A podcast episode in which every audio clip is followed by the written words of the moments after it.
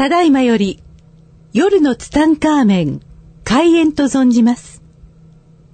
なお、この番組をお聞きになられる際の諸注意を申し上げます。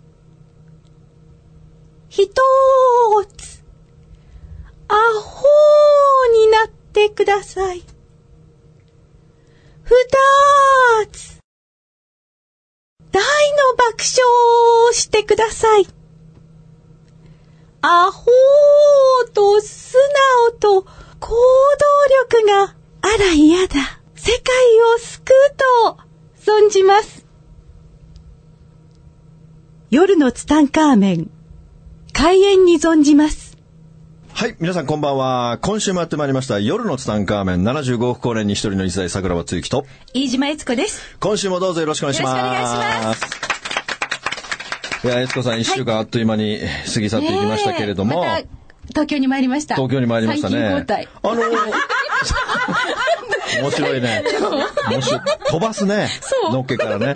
なんか、悦子さんのあの、本丸ラジオがですね、もうなんか日本全国に増殖してってるっていう噂を聞いたんですけどそも、なんの本丸ラジオの宣伝してくださいよ。いいですか？はい。8月の終わりまでに、はいえー15曲開局予定で、すごい勢いですね。そうなんです。東京も4曲できるんですよ。4曲もできるんですか？そうなんです。だからもうほ、えっとね、沖縄もすでにできてるでしょ、はい北海道もできます。はいなので、はいまあ、あの、最終的には各県一つは、少なくても、各県一つは？少なくても一つはっていう。東京は4つも作った？そうです、そうです。どこですか場所えー、駒込、はいえー、ちょっとね、ごめんなさい、ちょっと待って。駒込、青山、違うんですよ。まだちょっとごめんなさい、私よく分かってないけど、パーティーがね、またあるんですけども、はい。自由が丘ないんですか？違うかない。作ってください、悦子さんが。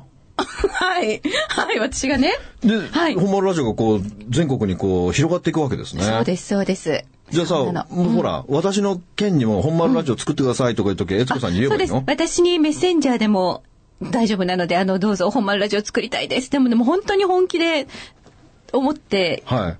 くださる方はどうぞ。本気じゃなきゃダメなんだねそうなんですよ。あの、コンセプトがもうそこ。本気だし、丸出しだよね。まあです。もう全裸以外受け付けないもんねそうそうそうなんですよ。もう全裸でまあ喋るんですけど、全裸でね30分。ダイオのおかげで、そうそう、はい全国的にね、本丸ラジオはまあみんなもう全裸で喋ってるっていう。ね、そう、だからもう悦子さんも今全裸だしね。そうです、全裸です。もう、まあ、なんか、もう そうですね。はい。あスマイル FM でも、まあ、その、習わしをちょっと持ってきました。ダイオも今日はありがとうございます、全裸で。はい、ありがとうございます。ね、僕は僕は一応葉っぱで隠してるから、本当だ、葉っぱ取ろまあ、うよ。え、悦子さんの場合ほらもう武田、武田、武田久美子で来てるからさ。そう、貝、貝で。ね、貝で。で来てます。しかも武田久美子はホタテだけど、ん悦子さんの場合、しじみで来てるからね。小さいなすごい小さい小さいわ、しじみ。ねもうこ丸見えですよね。のっけからそんな話ですか？ねこれ小学生が聞いてますからね格調高くってそうよ、格調高くて存じますよ。そうですね。存じます。やっぱね。やっぱ丁寧語で存じますをこれから使わないといけないですからね。そうですね。ねはい。本当に存じます最高存じますっていうのが、あの、はい世に自由にはごはびこってますけれども、はいこれ、大王と私の、あの、なんていうのかな、いつもこう言ってる言葉癖の合体なんですよ、実は。ああ、最高そうそう。ですね。大王はいつも最高ですっておっしゃってるじゃんはいで、私はまあ、ありがとう存じますって存じますって言ってて、はいこれあの、それで、なんかある時合体して、道後温泉の近くで。はい。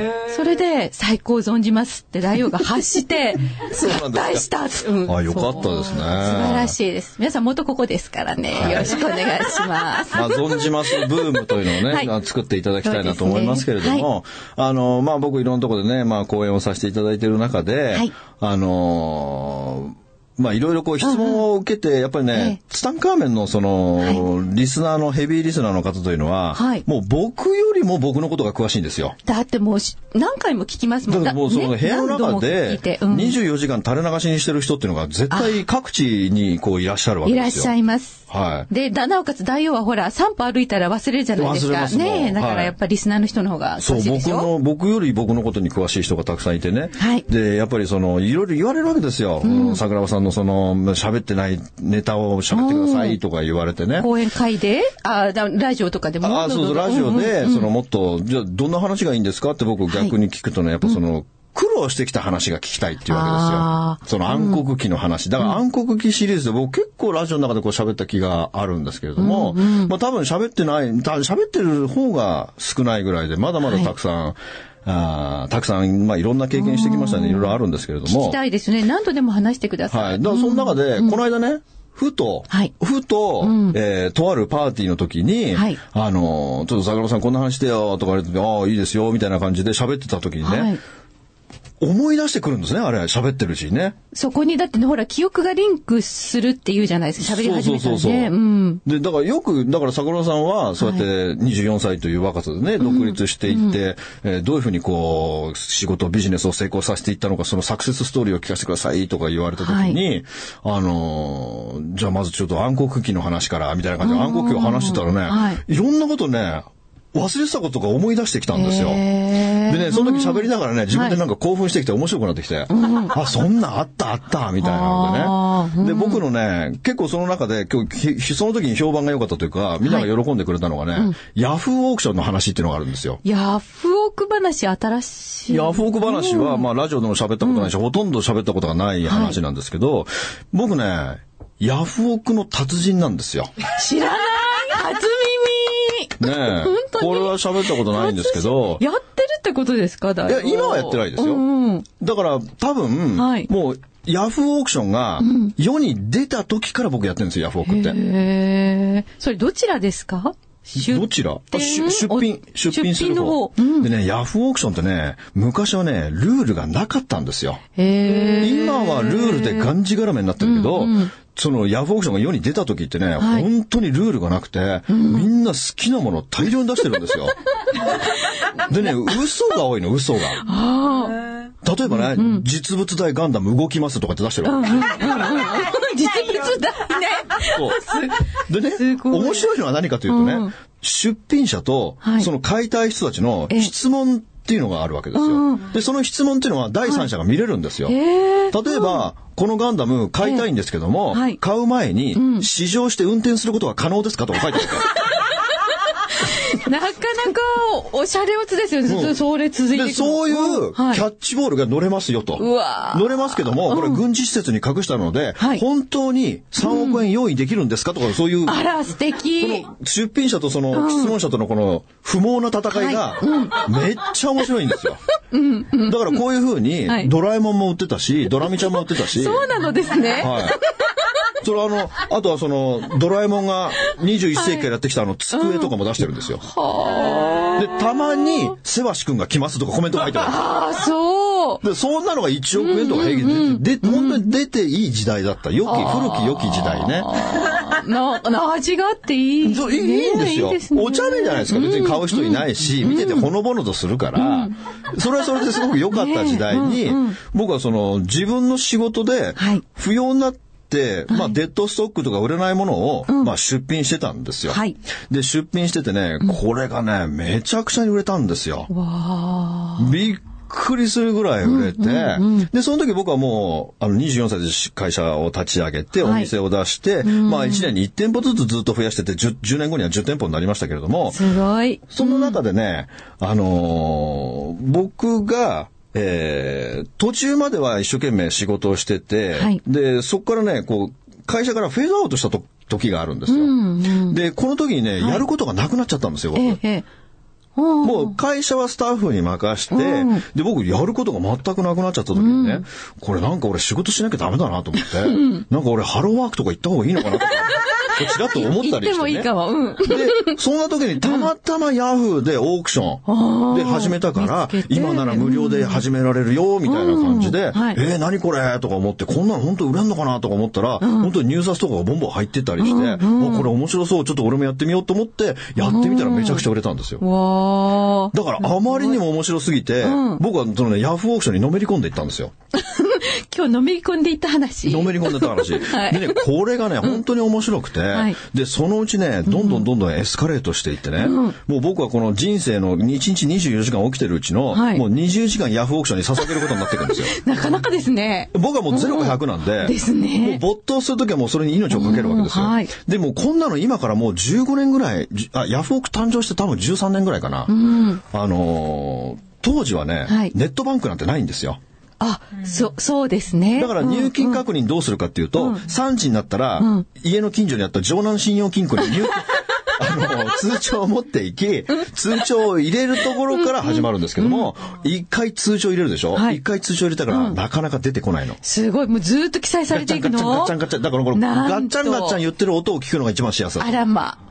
で、出てきた時に、もう大体ね、1日20人ぐらい売れてるんですよ。だからそれを見て、ああ、こんな売れてるありがとうとか思いながら、今度はそれを梱包作業するっていう作業を、えーずーっとしてたんですね。で、そのうちに、はい。どんどんどんどん、あの、まあ、うちの会社っていうのはいろんな事業をしていく中で、えあの、ビデオ部門っていうのがあったんですよ。映画部門。うん。で、これは、あの、レンタルビデオ店とかも、ええ。あの、やってたんで、はい。あの、僕すごい詳しかったんですよ。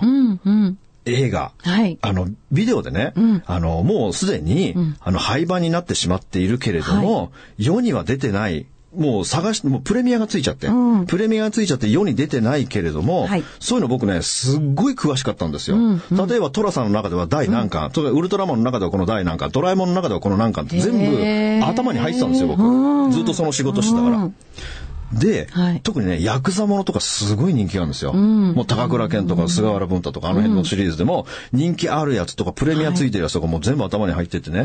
で、その当時、あの、僕のところにね、よく閉店物件の電話っていうのがよくかかってきたんですよ。はい。で、閉店物件の電話かかってくる中でね、当時、レンタルビデオって思い出してほしいんですけども、レンタルビデオなんて世に出てきたなんていうのは30年ぐらい前なんですよ。はい。で、その時は小さなお店しかなかったんですよ。街の小さな、なんかこう、本当に小さな小さな、レンタルビデオやってるのがこう、街にこう、はびこってきた中で、そのうち、ツタヤとかゲオとかでかいのがこう、進出してきた中でね。で、その小さいお店っていうのは頑張ってたけども、こう、大きなツタヤとかもうどんどんどんどん拡大していってね。営業していけなくなるんですよ、その小さな店というのが。で、そうすると、こう、身売りにかかるわけですよ。誰か買ってくれませんかみたいな。そうすると僕のところ連絡来るんですよ。で、えー、ああ、いいですよ、わかりました。じゃあちょっと見に行きますね。なん。て言って見に行くでしょ、見に行くと、もう小さいレンタルビデオなん、なん、なんで、ここにね、お宝が超絶眠ってるんですよ。全部記憶にありますもんね。だき頭のねも。う僕の中で全部わかるんで、当時のプレミア全部頭に入ってたから、やばい、これ、え、何これやばいんだけど、この店何？みたいな感じになるわけですよ。こここれ何万とかで売れるとか。そうそう、だから全部頭の中でそれから動き始めるわけですよ。すごいな。でね、うんその時に、バイヤーが一番やってはいけないことって何かというと、興奮することなんですよ。そうですか。だってそのね、店の店主は1円でも高く売りたいでしょ？そうですよもそこで僕は、やべえ、これ3万とか、これ5万、やばくないですかこれとか言ってたら、値段がどんどん釣り上がっていくじゃないですか。はいうんうんだからこう、しらーっとしながら、静かに心の中はもうめっちゃ燃えてますよ。はい。やべえ、何このお宝みたいな感じ。だけど、クールな目で見て、一別して、ああ、これは厳しいっすねみたいなこと言うわけですよ。やだー。裏腹な。ちょっとこれ、これちょっといけるかなとか言って、これおいくらぐらいで、あの、売却をお考えですかとか言うと、はい。い、や、これ全部で300万ぐらいで売りたいんですとか言って、あ、300ですか。これ、これで300はちょっと無理だと思うんだけど、例えばこれ他の方たちにも投げてますよね、はい。って言って、はい、投げてるんですって。で、300って言って、なんか返事もらえましたかって、いや、高すぎるって言われたんです。よ。ですよねみたいな。でも僕の頭の中で300でも安いんですよ。はあ、そうでで、すか。そこで交渉していって、うんうんうん100万にしてもらえて、100万だったら僕今現金持ってきてるから買って、ハイエースで来てくれますから、で全部積んで帰ります、みたいに言うと、もうその人たちはすぐにでも現金欲しいから、ああ、じゃあお願いします、とか言って、あの、うちのスタッフがハイエースの中で待機してるんで、決まったよーって言って、だよ。はいなんか悪徳みたいでなんかもうその決まった4話。もうなんか。ねえ。で、僕の中ではもう全部お宝頭に入ってるから、お宝だけをまず先は自分が抜くんですよ。抜いて段ボールに入れて、はいそうすると店主の人たちが見てて、これ何を抜いてるんですかとか言われるわけですよ。いや、これはこあの、個人的に僕が見たいやつなんで抜いてるんです、みたいな感じで。で、あら、あらかた抜いた後に、うちのスタッフがこう、梱包し始めて、はいだからそれは僕のヤフーオークション用に段ボールに詰めてるんですよ。それ、それ、会社のとは別に個人、個人、個人的利益なんですね。個人的利益ですね。うんうんそして、その残ったやつ、この残ったやつっていうのは、もう、いや、売れますよ。売れますけれども、めんどくさいんですよ。いちいち。だからそれをどうするかというと、はい全部デジカメで写真撮るでしょ、全部デジカメで写真撮ったやつを、今度は僕が違う人に投げるんですよ。はあ。で、そうするとそれが200万とかで売れたりするわけですよ。うん。荒稼ぎですね。だから当時は、僕の中でそれが、めちゃくちゃに面白かったんですよ。はあ。やっぱり才能長けてる人ってすごいなあそれでね、うんあまりにもそういうのが増えてきたんですよ。ええもう閉店物件。だってもう軒並み潰れていくから。はい。だって昔いっぱいあったけども、どんどん潰れてたでしょ、そういうさ桜庭追記のところにどんどん話が来るんですね。そうそう、あの人に言えば買ってくれるよっていうのがはあそうなんだ広まっちゃったから、僕のとこどんどん電話来るから、ハイエースで乗り付けて、はいあのー見て、で、抜いて買うっていうのをずーっとやってたんですよ。はいで、そのうちにね、もうどんどん僕一人の手で回らなくなってきたんですよ。僕の一人の手で回らなくなってきたから、はいあのーここでね、一番やっちゃいけないことをやるんですよ。はい。これ何かというと、うん僕はいつも言ってますよ、はい自分の家の隣に引っ越しちゃダメだよとか。同じビルの中の上下の移動はダメ、横はダメって。で、当時ね、僕は八王子に店舗を持ってたの、二つ。はいで、二つ持ってる中の、一つのお店の隣が空いたんですよ。隣が空いたから、はいここで、ヤフオク部門を作ろうって決めたんですよ。で、隣を借りて、はい壁ぶち抜いて、隣のスペースはヤフオクスペースって言って、で人も新しい人入れて、もうそこヤフオクの部屋にしたんですよ。はい。で、これは一番やっちゃいけないんですよ。拡張。うん。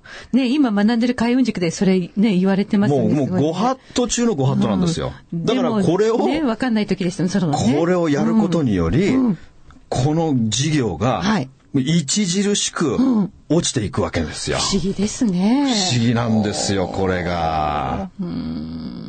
でもね、本当ね、あの当時、あの、僕一人でですよ。はい。僕一人でそのヤフオクやってる中でね、だいたい1ヶ月の売り上げね、600万ぐらいあるんですよ。激しいですね、ヤフオク。僕一人ですからね。うんうんうん。僕一人で。で、それも、利益率尋常じゃないんですよ。うん。うん、そうですね。尋常じゃない利益率なんですよ。だからそれをね、い。あの、や、やってたけども、でもやっぱりその隣を借りてしまう。あれは僕の中で本当ね、まあ当時はルール知らないからもうしょうがないんだけれども、それの隣を借りてしまったことにより、はい様々なトラブルが降りかかってくるわけですよ。なんかちょこっとこの間本丸で話してくれたけどあ本丸でも喋りましたねだよ、そして体の調子もわわ 悪くなったって言ってませんでした？体の調子も悪くなってきましたね。だから僕はその30歳の時にその離婚したっていうのも、はいその自分のマンションの隣の部屋が空いたから、その僕は302号室だったから302号室住んでて303号室が空いたからって言って借りて、でまあそこから半年後ぐらいに離婚したんでね。だから本当にね、この隣ってのはダメなんですよ。なんでしょうね。なんでしょうかね、でしょ本当に。でね、僕今自由が丘でお店をやってますよ。はい。ええ。あの、水晶天然石アメリで、隣のお店がね、あの、世界で2番目に美味しいメロンパン屋さんっていうのがやっててね、で、隣の方はですね、もうテレビに4回も出て、えーもう結構行列もできたりしてね、このメロンパン屋が、えー結構美味しかったりして、たくさんの人が来てますよ。はい。で、この、空いた時にね、僕本当は入りたかったんですよ。このルールを知らない時に。あ、あ、はい。うん。だけど、その自分の師匠に、絶対にダメ言われたんですよ。もう絶対ダメ言われて、まあ入んなくてよかったなと思うんですけども、はい。でね、この残念なことにね、このメロンパン屋さんがね、はい潰れちゃったんだね。え、あ、え、え、ちょっと今すごいざわめいてますけど。ざわめいてますけども、もう残念ながら、これから、まあ、あの、本当にあの、聖地巡礼って言ってね、あの、自由が丘によくうちの店に来る、メロンパン屋さんに来る、お蕎麦屋さんに行く、それから上島コーヒーに行くという、この聖地巡礼の旅っていうのがすごい流行ってる。楽しみにしているリスナーさんツタンカメンファンはすごい楽しみにしてるけど、残念ながらメロンパン屋さんはなくなってしまったんですね。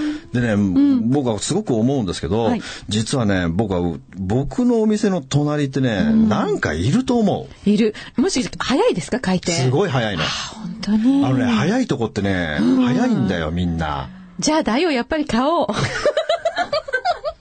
あの、もう、あそこに多分、うちの会社って7年ぐらいもういるような気がするますけれども、はい。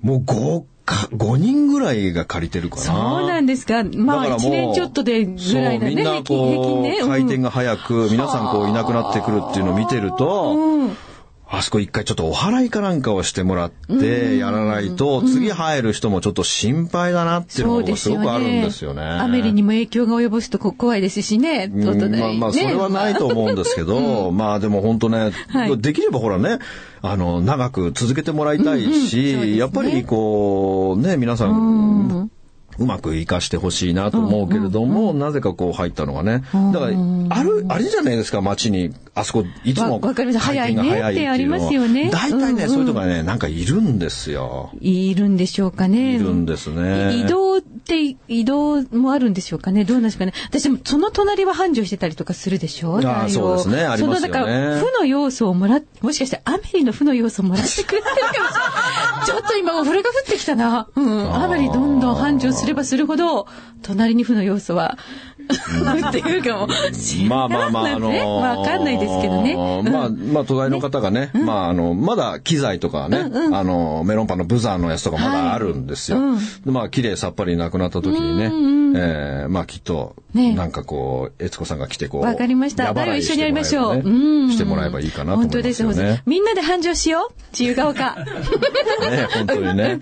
だから本当、ああいう回転とかサイクル速いところを見ると、はいもう本当なんとか、えーそこにね、なんか邪魔してるものがいいんじゃないのかなっていうのがすごく思うんでね、まあ、エスコさんがそういうとこ行ったらね、あの、ぜひ、なんか私、ラジオ聞いてる人にその仕事かなって思あもうその仕事をぜひ専門にしてほしいと思います、ね。なんかだいぶそっちに向けたがってますよね。はい作ってくださる本もね。はい。ぜひ、なんだろう。そっち行かれてほしいと思いますね。あ りがとうございます。はいだよ、あの、ここでですね、はいあの、いつも応援してくださってる、はいある方とちょっとお電話でつないでお話ししようと思うんですけれども、はいホリスティックビューティーヘアサロンのはいワンズヘアクラブ。はい。いつも応援してくれてますね。この夜の三冠目の方。ありがとうございます。はい、下川さやかさんと。下川さやかさんはいお話をこれからいたしましょう。はい、ありがとうございます。下川さん、こんにちは。こんにちは。どうも、あの、はじめまして、桜庭つゆきでございます。はじめまして。はい、あの、いつもツタンカーメンを応援していただきましてありがとうございます。ありがとうございます。毎回楽しみに聞いておりあま、す。本当ですか。ありがとうございます。えー、まず、下川さんのお店のですね、えー、ちょっと宣伝をうんさせていただきたいと思ってるんですけれども、はいえー、下川さんのところはこれ、美容室ですか？そうです。美容室です。美容室ですね。普通の美容室とは違って、はい。そうですね。えっと、髪だけではなくて、はい心も体も全体的にって感じのホリスティックケアというはいところに着目してまして、はいあホリスティックケアですよ、題を。ホリスティックって何ですかね？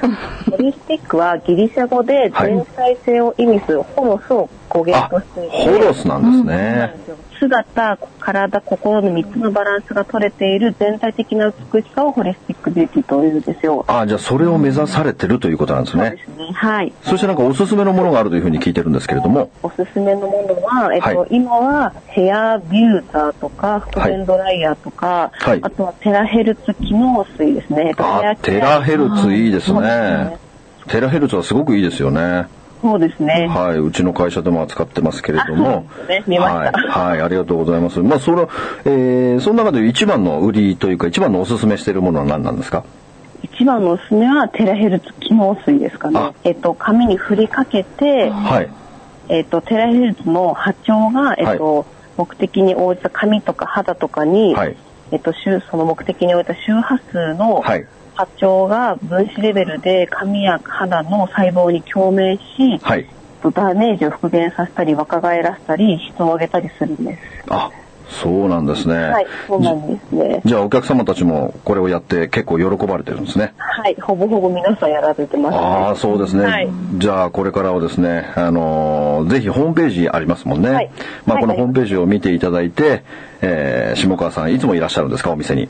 はい、大体います。あ、あ、でしたらもう、下川さんを指名して、ありがとうございます。明日から75億人来ますよ。